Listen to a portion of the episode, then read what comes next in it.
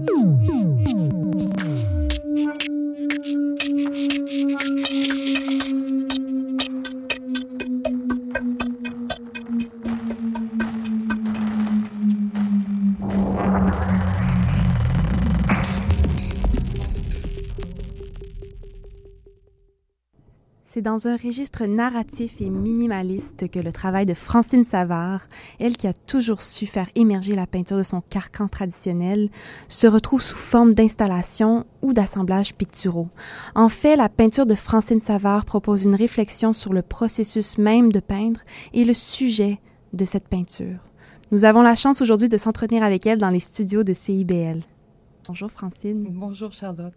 Merci d'ailleurs d'être avec nous en studio aujourd'hui. On dit que tes œuvres sont héritières du formalisme, dans la lignée des plasticiens québécois comme Guido Molinari, Fernand Leduc ou même Claude Tousignan. Qu'en penses-tu? Parce qu'on peut bien le dire dans les catalogues et tout, mais pour toi, qu'est-ce que ça représente et qu'est-ce qui t'interpelle aussi dans ce mouvement-là? C'est facile à dire quand c'est fait. Au départ, je ne pars pas en me disant, tiens, tiens, euh, c'est intéressant, ces œuvres-là, tout ça. Je dois dire qu'au début, ça, ça, ça, m'achalait un peu qu'on parle toujours de ça. Et par la suite, je me suis dit, mais pourquoi alors que c'est mon héritage? Et peut-être que c'est ça, c'est cet héritage-là que je transporte et que et c'est un outil dont je me sers. Je ne vois plus de problème à ce que l'on parle de ces gens de la, de la tradition euh, québécoise. Cependant, je, pense que j'inflige une, une, courbure à cette lignée-là, tu sais. Alors, euh, car en quelque sorte, je, je contamine la stricte pensée euh, plasticienne avec parfois des mots. Alors là, mhm. évidemment, euh, ce sont des références extérieures au plan pictural et puis euh, les plasticiens, euh, pour leur part, travaillaient plutôt à réduire la peinture à des faits plastiques de surface, de planéité et ils faisaient de leurs tableaux des sites pour la pensée pure. Mhm. Alors que moi, je ne suis pas du tout dans cette, dans cette lecture-là, tu vois. Moi, je préfère qualifier mon travail de proposition picturale assistée de modèles de l'abstraction et d'outils conceptuels. Alors, ça réunit mes influences euh, plasticiennes, formalistes, abstraites, euh, géométriques, tout ce qu'on veut, mm-hmm. et euh, le, travail conceptuel qui, qui vient croiser, se mêler à, à cette influence-là. C'est cette étincelle-là vraiment qui m'a fait voir que je pouvais avancer euh, dans, cette recherche-là. C'est le jour où j'ai euh, écrit un tout petit texte sur un tableau. J'ai fait basculer euh, ce qui était un tableau tout à fait plasticien, un grand monochrome rouge que j'avais envie depuis toujours de faire. Mais évidemment, quand il est fait, tu te dis, ben, où vas-tu avec ça, fille? Euh, il y en a d'autres qui en ont fait avant toi, là. Mm-hmm. Et puis, euh, j'ai, c'est là où j'ai écrit les premiers mots sur ce tableau-là. Et je me suis dit, bon, je viens de changer de registre. Là. Je, je suis plus du tout au même endroit. Je suis plus avec les plasticiens. Toutefois, c'est pas en, en, sachant très bien comment m'y prendre, là. Euh, puis d'ailleurs, je le sais pas encore.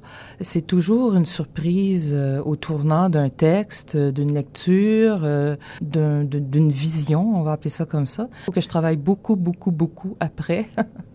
après l'étincelle. L'étincelle, oui, oui, oui. L'étincelle, c'est vraiment, c'est charmant, mais ça fait pas des tableaux. Le moment Eureka, oui, ça... oui, oui, oui. Et euh, puis plus j'ajoute de croisements à, à, ces éléments-là que je trouve, plus le propos s'enrichit. Et puis euh, après euh, essai-erreur, euh, je, je, développe des projets.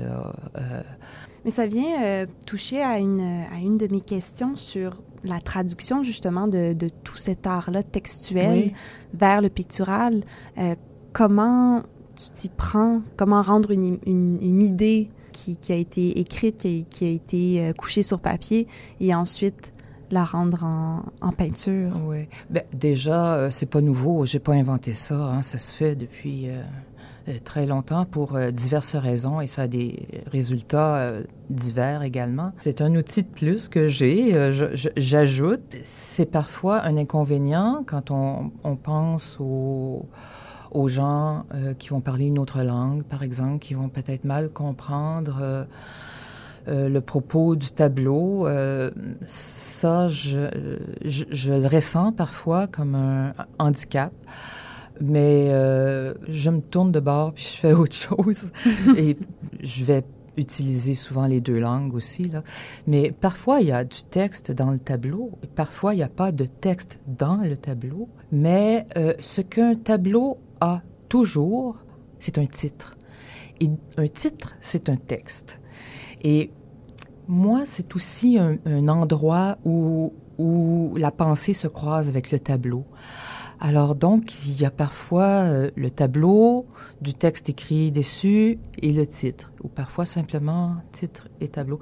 Mais tout ça pour orienter la, la, la compréhension, la, la communication, je dirais que je, souhaite euh, établir euh, entre la, personne qui va regarder et euh, ce que moi j'avais envie d'y mettre.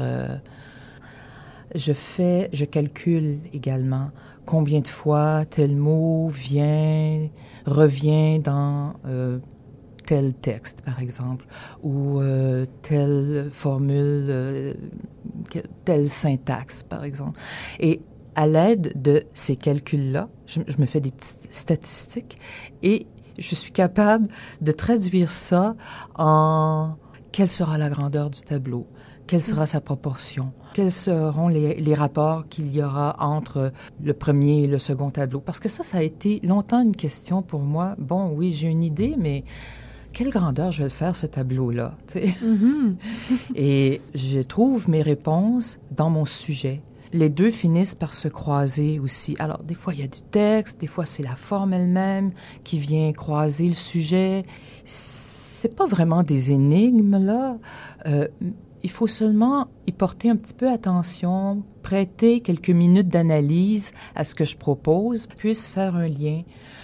Justement, on pourrait peut-être parler de ton œuvre qui est de Dans le labyrinthe, Robert Grillet, que tu as réalisé en 2010 euh, les citations provenaient de classiques de la littérature européenne. Oui. Je, pense que ça touche un peu à, à, ce de ah, C'était amusant à faire, ça. Euh, et je suis contente que tu m'en parles parce que il n'y a, pas eu de grande couverture autour de ça. Ça m'a fait réfléchir sur le fait que on, se rend pas toujours compte qu'il y a traduction sous ce qu'on est en train de lire. Tu sais, euh, l'idiot de Dostoïevski a été, tu ne peux le lire qu'une fois en russe mais tu peux le lire peut-être 30 fois en français.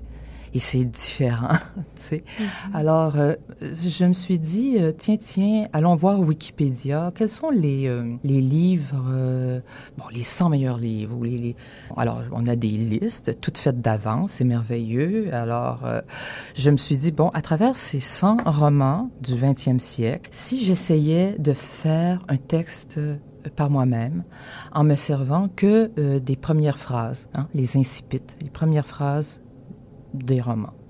Alors, il a fallu que j'en lise hein, des premières phrases de romans pour arriver à travailler un texte. Et mon, euh, mon but était de, de, de faire ce texte en français et en anglais, mais en anglais avec également les traductions des livres.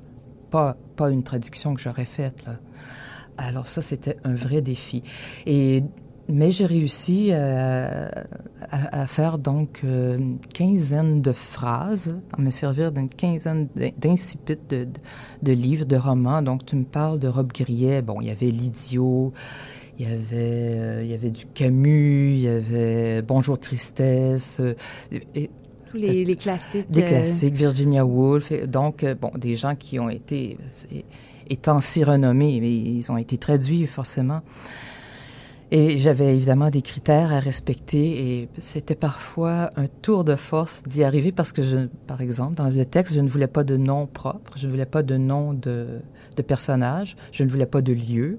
Et puis d'ailleurs, pour chaque tableau que je faisais d'un des romans, je le faisais en français, je le faisais en anglais, et je fournissais évidemment le texte complet où les gens pouvaient situer la phrase dans mon texte, en tout cas. Mais c'était intéressant aussi de voir comment, comment un texte, euh, visuellement, là, parce qu'il n'y avait pas de mots sur mes tableaux, c'était que des, des, sections de couleurs qui prenaient la place des mots. Et donc, euh, où était le mot en français, où, où était-il en anglais, par exemple. Euh, parfois, il n'y était pas. En français, la phrase euh, mesurait euh, six pieds de long et en anglais, quatre pieds de long. Euh, les couleurs du début étaient à la fin. il se passait des choses dans la traduction visuellement ça m'intéressait de, suivre ce, qui se passait. Cet été, on peut voir ton travail dans l'exposition Shapé, qui est présentée à la Maison de la Culture Janine Suto jusqu'au 25 août. L'exposition met en valeur les, procédés du Shaped Canvas, donc qui sont issus des pratiques actuelles de 13 artistes dont, mm-hmm. tu fais partie. Et c'est rassemblé par le commissaire et artiste Frédéric Chabot, qui a sélectionné ces œuvres qui génèrent des, leurs propres variations de spatialisation et révèlent des tensions par l'indétermination des combinaisons de la peinture et d'autres médiums. Donc, euh, très intéressant à voir cet été. Merci beaucoup, Francine Savard, d'avoir été avec nous aujourd'hui et bonne chance pour la suite. Merci, Charlotte. Au revoir. Merci. Vous écoutez, vous écoutez Atelier, l'émission des travailleurs et travailleuses et vous venez d'entendre la conversation entre Francine Savard et Charlotte Mercil. Nous poursuivons l'émission avec la chronique de Jean-Michel Quirion. Jean-Michel, es-tu parmi nous? Je suis parmi vous. Bonsoir. Ah, bonsoir. Alors, en fait, tu n'es pas tout à fait parmi nous, donc tu n'es pas en studio, tu es à Ottawa. D'accord, oui, exactement. Oui, euh, alors euh, donc toi aussi, tu es un travailleur euh, culturel, un travailleur culturel, un auteur, un commissaire indépendant. Tu étais d'ailleurs un auditeur de l'émission avant de t'impliquer à Atelier. Merci d'être des nôtres. Avec plaisir. C'est ta deuxième chronique à l'émission et tu nous présentes euh, les expositions incontournables à voir et à revoir à Montréal durant la saison estivale. Aujourd'hui, tu portes ton attention à l'exposition Répliques statuées, les, socles, les figures du socle, partie 4 euh, du commissaire Emmanuel Galland. C'est présenté du 2 mai au 14 septembre 2019 au Centre d'exposition de l'Université de Montréal. Oui, exactement. Tu as aimé ça? Bien dit. Oui. Oui, en fait, merci Benjamin pour euh, l'introduction. Euh, donc, euh, oui, en fait, ce soir, je vous présente justement cette exposition Réplique statuée les figures du socle, partie 4. rapidement, la série d'expositions statuées commissariée justement par Galant est présentée en fait a été présentée à Action Art Actuelle à Saint-Jean-sur-Richelieu à la galerie B312 à Montréal en 2017. Puis en fait, il remettait ces deux expositions-là remettaient successivement en question les thèmes du monument, puis de la réappropriation et de la reconstitution. Dans la troisième euh, itération euh, du projet à la Galerie d'art Stuart Hall de Pointe-Saint-Clair en 2018, le socle était thématisé autrement et bon, mobilisé différemment par des mises en tension dialectiques entre l'œuvre et le socle, donc l'œuvre socle et le socle œuvre pour justement jouer avec les mots. Euh, à travers euh, justement la plus euh, récente incarnation de cette idée, Galant propose au Centre d'exposition de l'Université de Montréal une déclinaison polysémique du socle sous l'idée, cette fois-ci, de la réplique avec la participation de 14 artistes tout de même, donc québécois. Puis, comme tu l'as bien introduit, l'exposition est présentée depuis le 2 mai. Mm-hmm. oui, oui. Donc, euh, c'est vraiment euh, un cycle d'exposition euh, qui parle que de ce dispositif de monstration, là, le thème du socle. Et dans cette quatrième édition, est-ce qu'il y a des propositions qui sont peut-être plus remarquables, des, des œuvres qui t'ont particulièrement impressionné? Oui, tout à fait, tout à fait. Puis, je pense que, bon, c'est assez important. Je voulais parler un peu du socle. puis, bon, de, de, de cette là avant tout. Puis après, si ça ne te gêne pas, je mhm. pourrais, euh, bon, euh, probablement te écrire. Euh, ben oui, tout à fait. Parce, de 5 à 6, parce que c'est propositions. Donc, oui, c'est un, un, sujet comme tel, le, le, socle, là, est-ce que ça revient souvent en art, mais c'est rare qu'on s'y arrête et qu'on y pense. Totalement, totalement. Statuer, c'est ça, c'est une réflexion sérieuse sur le dispositif muséographique emblématique de la tradition statuaire. Donc, érigé autrefois sous la pensée unique euh, du piédestal pour la mise en valeur de divers objets ou encore pour légitimer euh, bon, des individus euh, et qui, en fait, ce socle-là se retrouve contesté depuis les artistes de la modernité. Donc, depuis la fin du 19e siècle, euh, approximativement, les artistes remettent en cause ce dispositif de surélévation, de sacralisation et de stabilisation notamment. en d'autres mots, les artistes ébranlent euh, justement ce support qui est très statique, euh, qui est très classique également euh, à travers toute l'histoire de l'art. Puis, bon, ils l'écartent de la tradition. Hein. Ben oui, tout à fait. C'est une, une manière, d'une certaine manière, aussi de critiquer le musée. Ça devient une métonymie. Là, le socle peut prendre. C'est bien dit. Ben oui, tout à fait. Peut prendre le, le, le, la figure du musée. Oui, exactement. Ça, c'est à travers bon, cette, cette dernière euh, la quatrième de cette année. Euh, donc, la figure du socle se retrouve justement répliquée sous la thématique de réplique, donc euh, répéter, dupliquer, voire imiter. donc, Magali Baribeau-Marchand et Sarah Letourneau, John Boy Singfield, Marie-Chance Brière, Éric Cardinal, euh, Coxasville, Éric Ladouceur, Mathieu Latulippe, Paris Martin, Nadia Mir, Pierre et Marie et Olivier Roberge euh, se jouent de la forme et de la fonction du socle, finalement, afin de déjouer et de rejouer les normes du dispositif. Hein. Puis, euh, je crois que c'est assez important de le, dire euh, aussi à tous, bon, aux œuvres des, des, des artistes actuels, disons-le comme ça, ces 14 artistes-là, il y a aussi l'intégration de 14 œuvres picturales issues de la collection de l'UDEM, et ça, en fait, par 10 artistes prédécesseurs pardon. Euh, puis bon, euh, je, les passe rapidement. Il y a Edmund Allen, Marcel Barbeau, Louis Comtois, Inès Cormier, Yves Gaucher, Pierre Grange, Alain Laframboise, Henri Léopold, Masson, Louise Masson et Alfred Pellan. Donc la liste est assez impressionnante. Mm oui, des, des, noms, des noms connus, des noms moins connus également, c'est intéressant. Puis euh, c'est assez intéressant finalement parce que les œuvres euh, picturales sont disposées euh, vraiment sur un mur d'un jaune assez clinquant, puis bon, irritissant pour reprendre justement les termes du commissaire.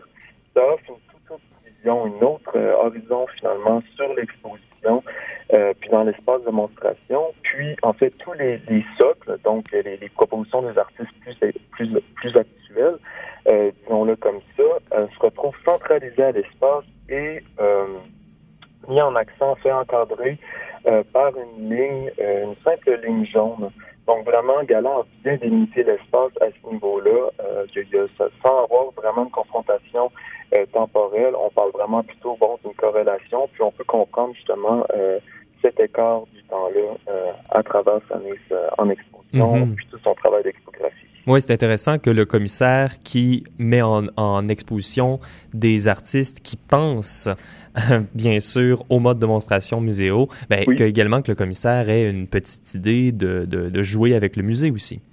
Oui, exactement. Uh -huh. Alors là, on parlait justement que euh, on arrive là à, ta, à, ton, à ton retour avec des propositions oui. euh, remarquables. Alors, euh, de oui. qui aimerais-tu nous parler ce soir? Oui, en fait, euh, bon, l'exposition justement est, est, est, incroyable. Toutefois, dois avouer que j'ai six coups de cœur justement parallèlement à cette thématique euh, de, cet apport conceptuel de la réplique. Euh, premièrement, euh, sans titre, donc Coke Zero de John Boy Singfield, qui est une reconstitution de Condens Condensation Cube, pardon, de l'artiste conceptuel Hans Anke, euh, qui en fait une pièce créée dans les années 1960. Donc, c'est une véritable réplique. On peut parler d'appropriation. C'est un cube de plexiglas, en fait, qui est disposé sur un traditionnel stock blanc. Puis, dans ce cube hermétique se trouve du Coke Zero. Euh, plutôt que de l'eau, en fait, euh, bon, euh, comme, comme dans l'œuvre originale, oui, bien sûr. Exactement. Puis il y a une condensation qui est engendrée par le liquide qui est fermé sous vide, puis qui perd un peu de sa matérialité, qui se retrouve dénaturé. Puis en fait, Boy Singfield détourne l'œuvre justement par l'utilisation d'un produit de consommation quotidienne falsifié, comme justement le café sans caféine, la bière sans alcool et la boisson gazeuse sucrée finalement sans sucre.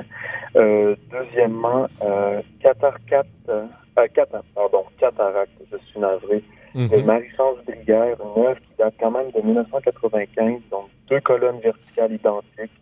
Euh, vraiment, on peut parler du copier-coller, sept de marbre et de granit. Au premier regard, euh, c'est assez déstabilisant. Les deux propositions tridimensionnelles finalement s'apparentent à des socles. Néanmoins, euh, sur l'une des faces de marbre, se cache une filiforme ligne de granit. Euh, puis ces deux surfaces-là, en fait, se répondent euh, en un dialogue, donc face à face. Le sculptural est parallèlement positionné à d'autres, en fait, picturales euh, sur le mur jaune dont j'ai parlé tout à l'heure. Puis il y a vraiment, en fait, des, des magnifiques liens formels avec euh, un tableau de Marcel euh, Barbeau, entre autres. Wow. troisièmement, euh, Translation d'Éric Cardinal qui montre avoir en fait un micro-espace d'atelier rempli de microscopiques interventions, expérimentations formelles et matérielles qui représentent justement certaines œuvres de l'artiste en format miniature. Euh, c'est vraiment une sorte de mise en abîme. On est au format de la maquette. Puis c'est justement les, les, les, ces petites mises en abîme-là sont constituées d'innombrables en fait petits socles sur lesquels sont disposées les mini-œuvres. Puis, en fait, cette maquette-là se retrouve à son tour disposée sur un socle. Euh, Ironique. Idée, en fait, pardon? C'est ironiquement.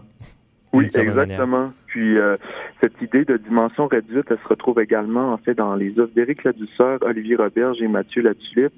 Euh, donc, quatrièmement, en fait, j'avais euh, j'avais un réel coup de cœur pour Naturiste, Vice, Zombie ou Désir égale Désastre d'Éric Ladusseur, une œuvre qui date de 2015 qui est vraiment la plus impressionnante et euh, imposante finalement de cette édition du statué. Donc on parle de clôture fermée qui, sub, surplombe et surpasse en fait toute la salle.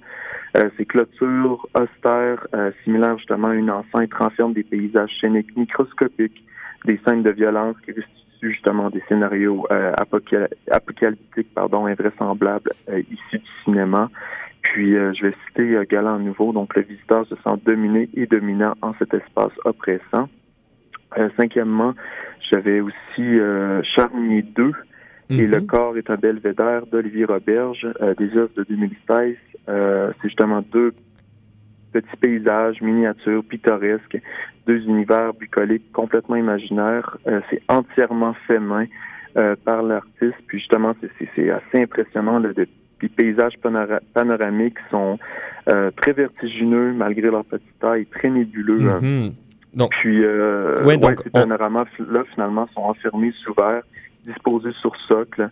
Euh, on joue, euh, on joue à la fois, oui, excuse-moi euh, Jean-Michel, on, joue, à la fois avec le paysage, le portrait, des œuvres ah, conceptuelles. Et le temps file, est-ce qu'en un mot ou deux, là, pourquoi cette exposition-là serait à voir et à revoir? Oui, oui.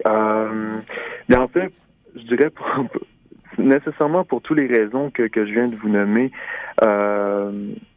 mais vraiment, cette quatrième itération-là de statuer avec 24 artistes justement de générations différentes, euh, donc, comme je vous disais tout à l'heure, euh, 14 artistes très actuels euh, qui ont des pratiques bien établies, euh, parallèlement à 10, bon, 10 artistes qui sont justement des précurseurs. on montre en fait, cette exposition-là montre toutes les formes du socle finalement à travers la thématique de la réplique. les formes justement s'avèrent calquer, copier, doubler, dupliquer, facsimiler, imiter ou répéter. Euh, en outre, les socs euh, présentés sont plurivoques. Hein. La diversité des formes est impressionnante euh, et l'uniformité de l'exposition est étonnante, sincèrement réplique, euh, c'est définitivement euh, l'une des expositions de la saison à mm. Montréal à visiter et revisiter. Ben oui, tout à fait. C'est au centre de l'expo, le centre d'exposition de l'université de Montréal. Euh, c'est un peu loin pour ceux qui sont plus habitués d'aller voir des expositions au centre-ville, mais ça vaut vraiment le détour. C'est un très beau centre d'exposition d'ailleurs. Oui, exactement. Et c'est jusqu'au 14 septembre, donc ça vous laisse plus d'un mois. Ben, Jean-Michel Quirion, euh, en direct d'Ottawa, merci beaucoup euh, pour ce retour. Merci infiniment. À venir à l'émission, ben oui, à venir à l'émission, la chronique d'Elisabeth Recure et euh, d'Elisabeth Recure et le segment création avec Sarah Chouinard-Poirier et Melissa Correa.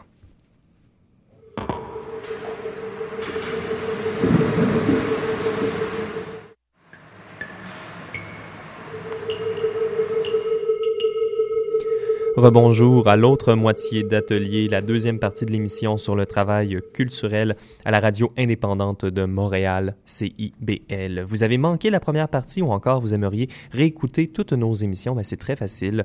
Vous pouvez trouver Radio Atelier sur votre application de balado-diffusion préférée ou encore en ligne au radioatelier.ca. Si vous nous aimez, ben vous pouvez laisser un commentaire ou même évaluer notre émission. Donnez-nous des étoiles, ça va nous aider. Alors, pour notre deuxième chronique ce soir, nous accueillons Elisabeth Recure. Bonsoir, Elisabeth. Bonsoir. Alors, c'est ta, cinquième chronique déjà en art euh, hmm. public euh, et tu as décidé de rendre hommage à une artiste qui nous a quittés il y a tout juste un an, Louise Vigée. Oui, euh, la communauté artistique a été en deuil, est encore en deuil. J'ai particulièrement connu Louise Vigée à partir de 2004 lors d'une installation qu'elle a fait pour Artefact Sculpture Urbaine. Euh, puis je l'ai suivi de projet en projet, d'année en année après ça. Mm-hmm. Qu'est-ce qui a fait euh, l'originalité euh, de, Louise Vigée? Comment on peut cerner sa personnalité? je pense que dès le départ, elle n'a pas choisi l'art tout de suite dans la vingtaine. comme beaucoup d'entre nous sont passés d'un cégep en art plastique à un bac en art visuel, à une maîtrise, etc. Et, donc, elle a eu une expérience de vie avant de commencer finalement euh, en art. J'ai l'impression que c'est ça qui a fait qu'elle n'était jamais dans un moule. Elle avait une certaine euh, indépendance. Euh, si je regarde ce que les gens m'ont communiqué à propos d'elle, je lis par exemple que la BNQ, l'année dernière, lorsqu'elle est décédée, parlait d'elle comme une femme très éclectique. Je pense que ça, ça la représente bien. Et euh, Eric Filto, qui était son, assistant pendant de nombreuses années, euh, technicien, parle d'elle comme étant autant modeste qu'ambitieuse que déterminée. Et avec une grande générosité, une ouverture d'esprit dont m'ont parlé Sylvie Lacerte, Pascal Baudet, qui l'ont eu sur des comités de 1%, beaucoup. Euh, très absorbée par son travail, très passionnée. Marie-Claire Blé, qui est une architecte et une artiste qui a travaillé sur ses projets, sur ses maquettes, ses dessins, euh, me parlait combien absorbée elle était jusqu'à brûler les feux rouges en, en, pensant à ses projets. Et elle savait faire confiance, c'est-à-dire qu'elle se faisait confiance euh, elle-même et elle faisait confiance aux gens qui travaillaient avec elle. Donc, par exemple, Richard Max Tremblay, qui était son photographe attitré depuis très longtemps, euh, me parlait de cette confiance. Mm-hmm, oui, et puis on trouve ce, ce, tous ces caractères-là, toute cette personnalité-là dans ses œuvres? Oui, ce qui, est, aussi très caractéristique quand on regarde ses œuvres, c'était une femme de recherche, d'expérimentation, donc essayer toutes sortes de choses sans savoir toujours où ça allait la mener. Euh, Marie-Claire Blé m'a parlé particulièrement de ça. Elle s'imbibait de l'esprit des lieux, ce qui fait qu'elle était particulièrement douée pour faire de l'in situ. Sylvie Lacerte me parlait de ça particulièrement. Et bon, la plupart m'ont parlé de sa grande compréhension euh, des possibilités et des caractéristiques des matériaux. Euh, Richard Max Tremblay me parlait de son art comme étant de la poésie visuelle et je pense qu'il a tout à fait raison. Euh, de la poésie, donc euh, quelque chose de léger qu'elle revendiquait, euh, qui faisait qu'elle elle passait par-dessus les contraintes de ce monde, par-dessus la pesanteur, l'opacité du monde. Elle était très inspirée, et ça, ça se voit dans ses œuvres, par la littérature et particulièrement par la poésie. Elle était entourée d'ailleurs de poètes. Mm-hmm. Oui, tout à fait. Et puis, donc, elle était passionnée, tenace. On dit qu'elle a travaillé jusqu'à la dernière minute. Donc, est-ce que tu peux nous parler un peu de ses derniers projets? Oui, sa dernière œuvre, en fait, a été exposée à la Biennale de Trois-Rivières l'été dernier, alors qu'elle était déjà euh, décédée. Elle a travaillé dans sa chambre d'hôpital jusqu'à la dernière minute avec son technicien, Eric Filto. Et euh, elle a un destin euh, qui, euh, qui, est comme une boucle, en fait, puisqu'elle avait gagné le concours du 1% du pavillon d'oncologie du CHUM un an avant euh, d'y mourir. Et euh, elle était tellement modeste, en fait, que par hasard, le personnel infirmier lui a posé la question Bon, vous êtes artiste, qu'est-ce que vous faites euh, comme genre mhm. d'art? Elle a dit Ben, dans le hall d'entrée. Vous pouvez voir. Oui, on va en reparler d'ailleurs plus tard dans la chronique, euh, l'œuvre La traversée des Lucioles. Mais en fait, euh, j'aimerais qu'on parle un peu plus des matériaux que Louise utilisait. Donc, euh, on, peut parler notamment de chocolat, de naphtaline, de pâte de sucre, de cintre de bois, de laine d'acier, et ça autant en galerie, en musée, en art public. Oui, ouais, ça va aux os de poulet. Euh, à la mousse de ces choses, à la colle thermofusible avec laquelle elle tissait un matériau translucide, bien entendu des matériaux plus traditionnels comme la résine, l'acier, le béton. Mais c'est vrai qu'elle était, euh, elle était très attirée par les matériaux insolites. Euh, quelconques qui pourraient paraître un peu trash ou résidus. Et, lorsqu'elle choisissait un matériau, en fait, c'était pour son pouvoir symbolique, pour son pouvoir euh, poétique. Mm. Puis ça demande toute une, euh, toute une minutie hein, pour travailler avec des, des, matériaux comme ça. Ça demande de la patience et des gestes de répétition également. Euh, tout à fait. Euh, on peut même parler d'obsession, de, gestes quasi euh, je lisais, je relisais un texte de Denise Esotel de 2017 dans la revue Les Écrits, où elle parle d'actes de résistance de Louise Vigée. C'était sa manière, en fait, de s'inscrire dans la durée. Et elle cite Louise, qui disait que ces gestes obsessifs répétitifs, c'était un moyen d'user l'angoisse et de s'accrocher au temps qui fuit user l'angoisse et s'accrocher au temps qui fuit, et ça méritait d'être répété. Euh, donc, on va parler de deux, trois œuvres d'art public euh, avec euh, plus de détails, mais les thèmes qu'elle a privilégiés, est-ce que tu peux nous en parler un peu? Elle était beaucoup dans la mémoire, l'absence, le vide, le passage du temps, donc la métamorphose à travers le passage du temps. Ça, c'était des idées pivots qu'elle a mis en scène euh, dans une approche assez globale parce qu'elle s'intéressait en fait aux cinq sens et elle s'est souvent adressée à nos cinq sens, pas seulement euh, euh, à Au la visuel, vue. Oui. Ouais. Oui, tout à odorat, oui, toucher, tout y passe. Et, euh, et toi, tu la connaissais personnellement. Tu dis avoir réellement rencontré son travail en 2004. Oui, j'ai écrit en fait pour le catalogue d'artefacts, donc cette exposition où elle avait une installation éphémère, puisque c'est une exposition qui a duré un été, euh, d'une œuvre majeure dans sa trajectoire, fantasme, rêverie et chagrin de cauchemar, 4000 bréchés, euh, en forme d'ange qui prend son envol ou d'oiseau déployé ou de totem, Euh, donc, c'est formé, ces deux grandes ailes sont formées en fait de 4000 bréchets qui ont été maillés ensemble, qui sont comme un tissu finalement de, d'ossements. Euh, et ça, c'était accroché finalement au sommet d'un boulot dans la montagne. Et bien entendu, on pense aux actions répétitives. 4000 bréchets, ça veut dire que 4000 fois, elle a séché, gratté, percé, teint, verni les bréchets. Et euh, à propos de son lien à la littérature, elle lisait à cette époque-là tout ce que j'aimais de Sirius Vett. Et dans un tiroir, un des personnages trouve ce petit bréchet. Et c'est comme ça qu'est partie son idée. Wow.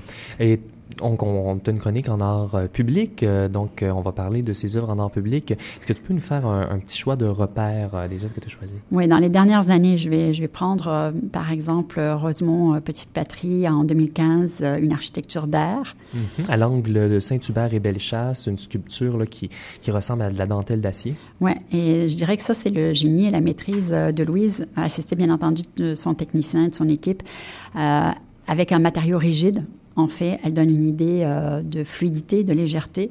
On a des feuilles d'acier ajourées, tout en torsion, avec une petite forme géométrique rouge au sommet qui est, qui est un, corsage, en fait, et qui est un rappel des robes de mariée vendues sur Saint-Hubert. Mhm. Oui, bien on peut avancer dans le temps un peu pour justement parler de cette œuvre au pavillon d'oncologie au CHUM, La traversée des Lucioles. Donc, il y a deux ans, elle a gagné le concours euh, de, 1% et c'est une œuvre qui est accrochée dans le hall d'entrée. On a les cinq euh, éléments étagés en oblique. Alors, pourquoi les Lucioles? Euh, bien entendu, c'est en rapport avec les sœurs hospitalières. On a 35 000 fibres optiques insérées dans des volumes en béton bleu qui, qui, rappelle donc les lucioles qui étaient utilisées en fait par Jeanne Mans pour sa première lampe d'hôtel de la colonie. Ah euh, et euh, ces, euh, ces, éléments qui, sont, qui pèsent des tonnes, en fait, me disait Eric Filto avec qui je parlais, ont l'air de complètement flotter sur le mur bleu, du même bleu, bleu nuit, et qui était d'ailleurs, il paraît, une recommandation de Pascal Baudet qui était donc sur ce 1%. Euh, et donc, c'est une œuvre qui est extrêmement légère et euh, qui nous amène euh, loin. Mhm. Et la même année, elle a fait une œuvre à la place Belle à Laval. C'est ça, La Voix des Souffles? Oui, donc sur trois niveaux, on a un ensemble d'éléments suspendus de trois formats distincts, de trois couleurs significatives pour un complexe dédié en partie au sport, or, argent, bronze, et les 65 volumes lumineux, ondulants, euh, donne une impression de souplesse, de légèreté incroyable. On a vraiment l'impression qu'il flotte dans l'espace, alors qu'en fait, c'est un tissu qui n'est pas un, tissu malléable, c'est un tissu de métal. Il y a un trajet sinueux de ces éléments aériens. Et je me dis que c'est un signe, c'était un signe avant-coureur de l'envolée de Louise. Hmm. Elisabeth Recure, merci beaucoup pour cette chronique, euh, sur cette chronique sur Louise Vigée. Merci.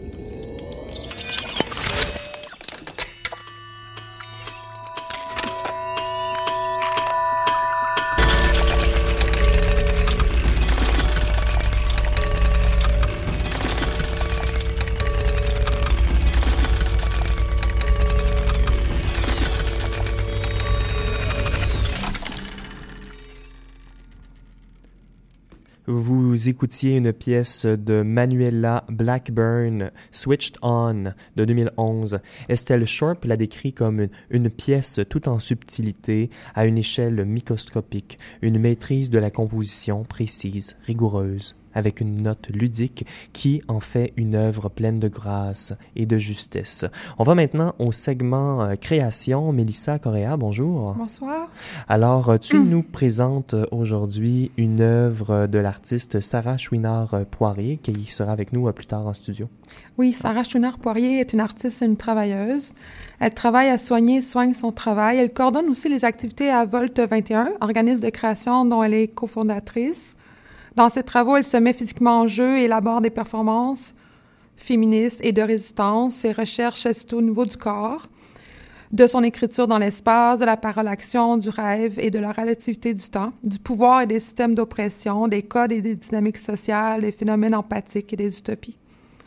Plus précisément, elle s'intéresse à l'éthique du soin ainsi qu'au récit des personnes, des communautés, pour le prochain segment, elle nous offre Ritz Original Tinelol 325, un texte poétique audio, à la fois de mémoire et de réactualisation d'un dessin sans titre de l'artiste Annie Potogouk, par lequel elle s'adresse à la disparue, parsème d'espérance le récit de l'artiste. Ben, en résonance, elle crée une vidéo d'une intervention qui nous dévoile la présence isolée d'un corps étendu aux abords du trafic, sur un modeste matelas comme dernier équipage de survivance.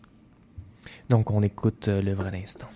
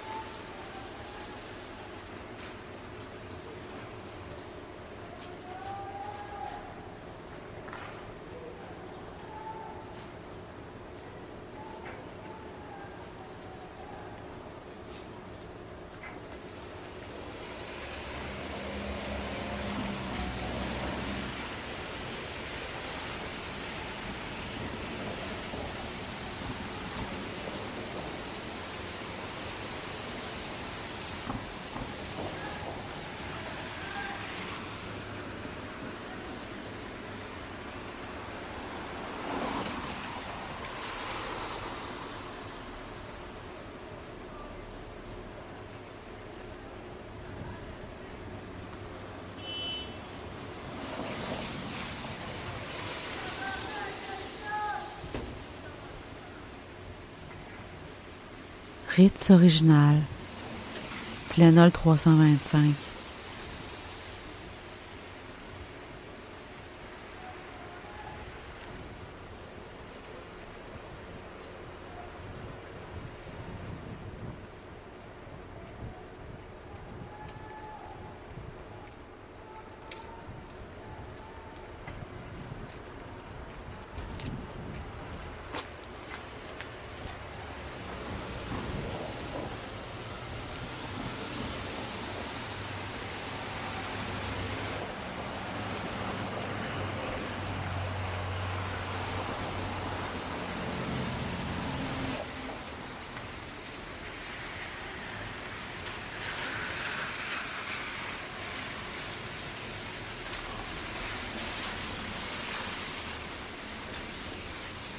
Attachée dans mon lit, je pense à Annie Poutougou dans la Rideau River.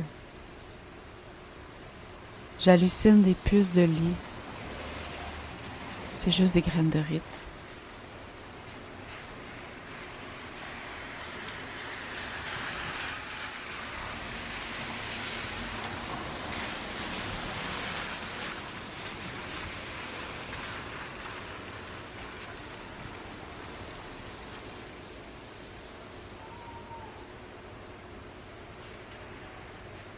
Google Images, Midnight Poutine, un dessin, pas de titre.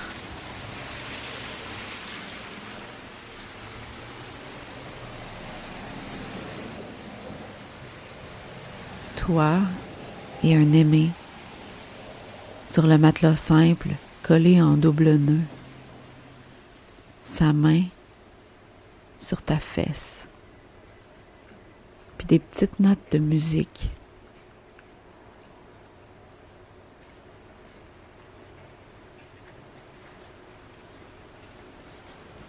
Cap d'Orsay, Montréal, même combat en eau demeure froide.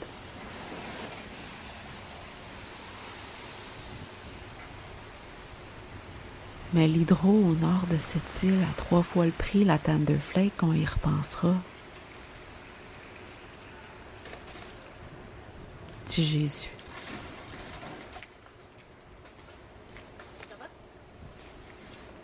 veux pas parler pour toi.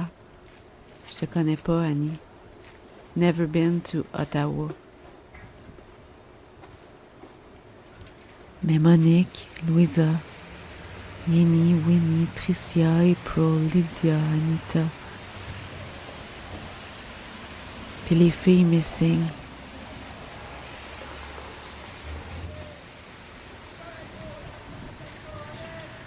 Comme une tendance de beurre noir au déjeuner. La vieille crise de brassière rouge, la même.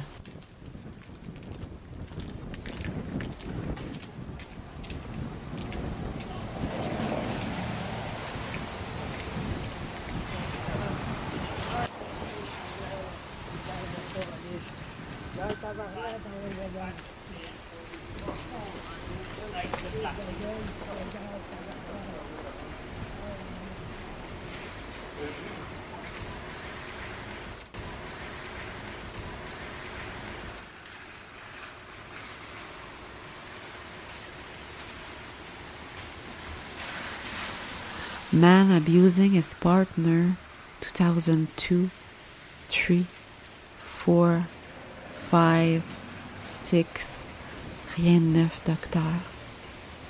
Aux pauvres on prescrit du Tylenol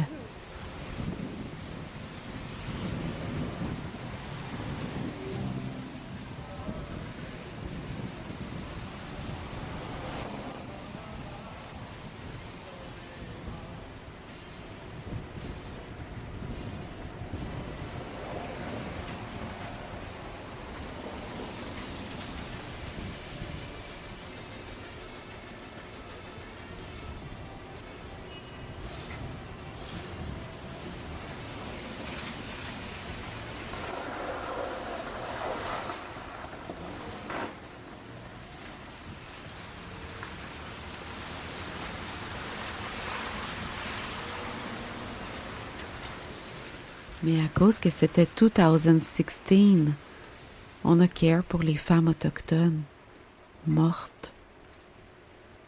APTN, CBC, SoBay Award, ça te sauvera pas.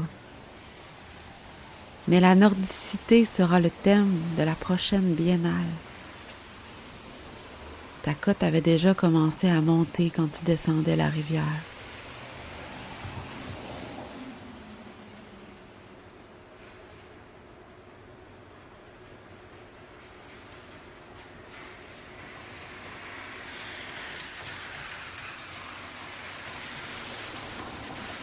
Ils te cherchaient pas, mais ils t'ont trouvé. Sur tes dernières heures, t'as pas égrené de biscuits Ritz. Peut-être juste un ou deux cadavres de bière. C'est pas une preuve, pas une évidence, pas un titre.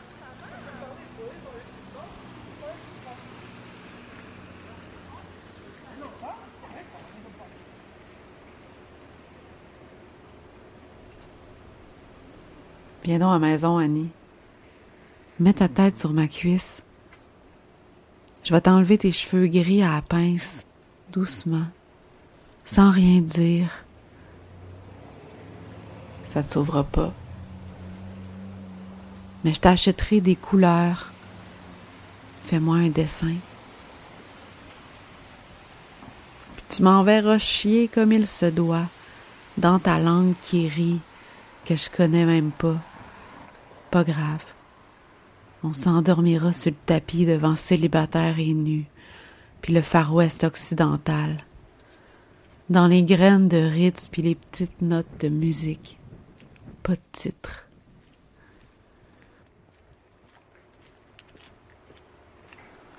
Pour te dire bye bye, mon cowboy.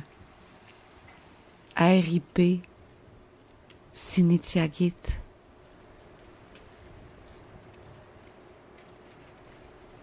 Je vais gonfler mon lit simple, me coucher au coin de la rue, puis attendre que quelqu'un vienne me réchauffer en double nœud, dans la musique d'après la rivière.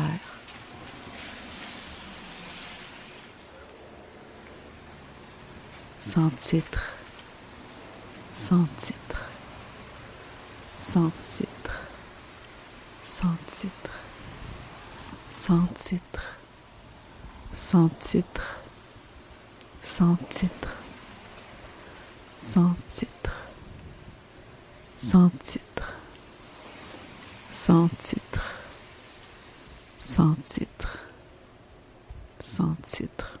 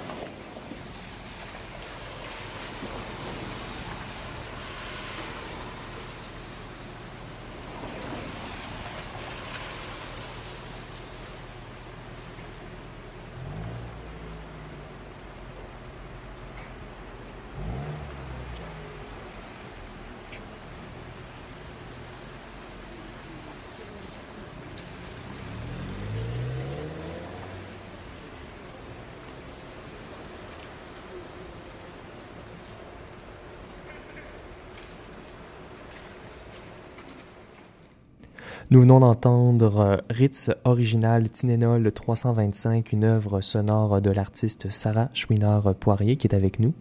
Bonjour Sarah.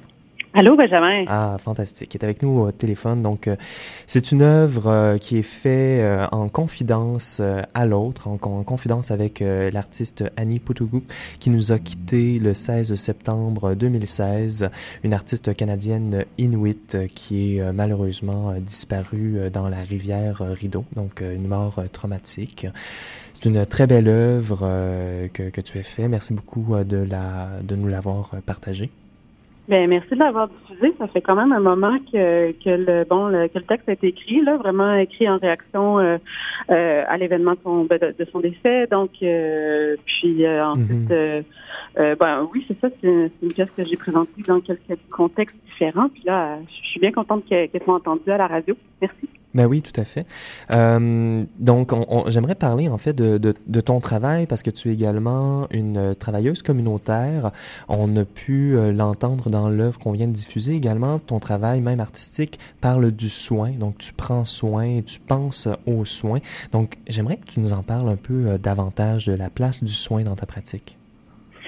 Ben oui, c'est ça. Moi, dans le fond, c'est vraiment euh, il y a une intersection pour moi entre euh, entre le la vie et l'art, effectivement. Donc euh, ma vie qui est occupée donc 30 heures par semaine à, à, à, gagner ma vie de, de, de manière économique. Donc comme travail alimentaire, c'est ça. ben pas seulement alimentaire, mais c'est un travail qui fait énormément de sens pour moi, puis qui devient qui devient partie de la pratique également. Donc, euh, c'est ça, je fais de l'intervention communautaire auprès, auprès des femmes qui sont en situation d'itinérance à Montréal. Euh, euh donc, euh, c'est comme vraiment une...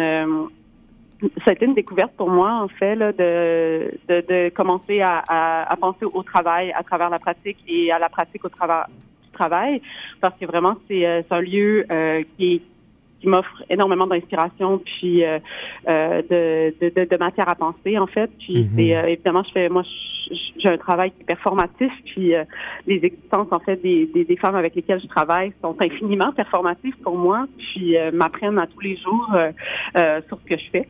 Donc c'est ça. C'est vraiment une, source incroyable pour moi puis je, je, les remercie puis c'est toujours drôle quand quand, quand, quand je travaille de la performance, en fait, euh, je, je, pose souvent des questions euh, aux personnes avec qui je travaille, euh, aux, femmes, en fait, puis elles deviennent vraiment des complices souvent dans plusieurs projets. OK, puis justement, Sarah, dans tes recherches actuelles, comme lors de Ritz Original Tinelol 325, qui avait été présenté d'abord à Filmicile, là, au Maudit, dans le cadre d'offre du Festival de poésie en 2016 ou plus récemment là, par BPAC présenté à Vivor Action, ben tu fais justement appel à la reconnaissance des récits mais euh, sans perdre de vue euh, justement l'importance d'un constat sur la violence qui est au cœur du vécu de l'autre, qui réfère euh, à une agression, une mort en contexte traumatique, vengeance. Donc, je voulais voir avec toi justement comment s'articulait le corps. Oui, surtout dans l'œuvre de performance, le corps est tellement important. Donc, très rapidement, est-ce que tu peux nous parler de ça? Oui, c'est ça. En fait, ben, euh, pour revenir à, à l'œuvre que vous venez d'entendre, c'est sûr que ça, c'est une bande sonore qui accompagnait euh, en fait euh, une vidéo d'une performance où, dans le fond, j'ai dormi sur la rue en hiver sur un petit matelas entre deux véhicules. et puis, donc, j'ai filmé cette performance. Et donc, oui, c'est sûr que pour moi, mon corps devient vraiment un véhicule, en fait, de, passation de, de parole en premier lieu. Mm-hmm. donc, je, je, vois ça comme ça. Vraiment, moi, je je je me sens comme passeuse dans, ces actes-là. Euh, mais en même temps, euh, j'utilise mon corps euh, de manière à c'est sûr qu'il y, a des phénomènes d'empathie qui sont à l'œuvre. Puis j'essaie en fait de, par, l'action de faire ressentir des, des, vécus de manière vraiment différente. C'est pas c'est différent d'un film, évidemment. C'est vraiment que euh, le, le, passage du corps permet ces choses-là. Ben, on invite vraiment les auditeurs à, à visiter ton site Internet qu'on mettra en lien sur euh, notre propre site Internet radioatelier.ca. Sarah Chouinard-Poirier, merci d'avoir été avec nous. Ben, merci beaucoup. Salut. Au revoir. Alors, c'est ce qui met fin à cette 52e émission. Merci à toute l'équipe. Je m'appelle Benjamin Gialard et on se quitte ce soir sur la pièce du commissariat sonore d'Estelle Shorp. C'est une pièce du compositeur français Pierre Schaffer ayant pour titre L'Oiseaurie qui a été composée en 1950. Elle, euh, Estelle, Estelle Shorp sera en prestation le 24 août 2019 au Jésus dans le cadre d'une collaboration avec Mutec et Acousma. Bonne écoute.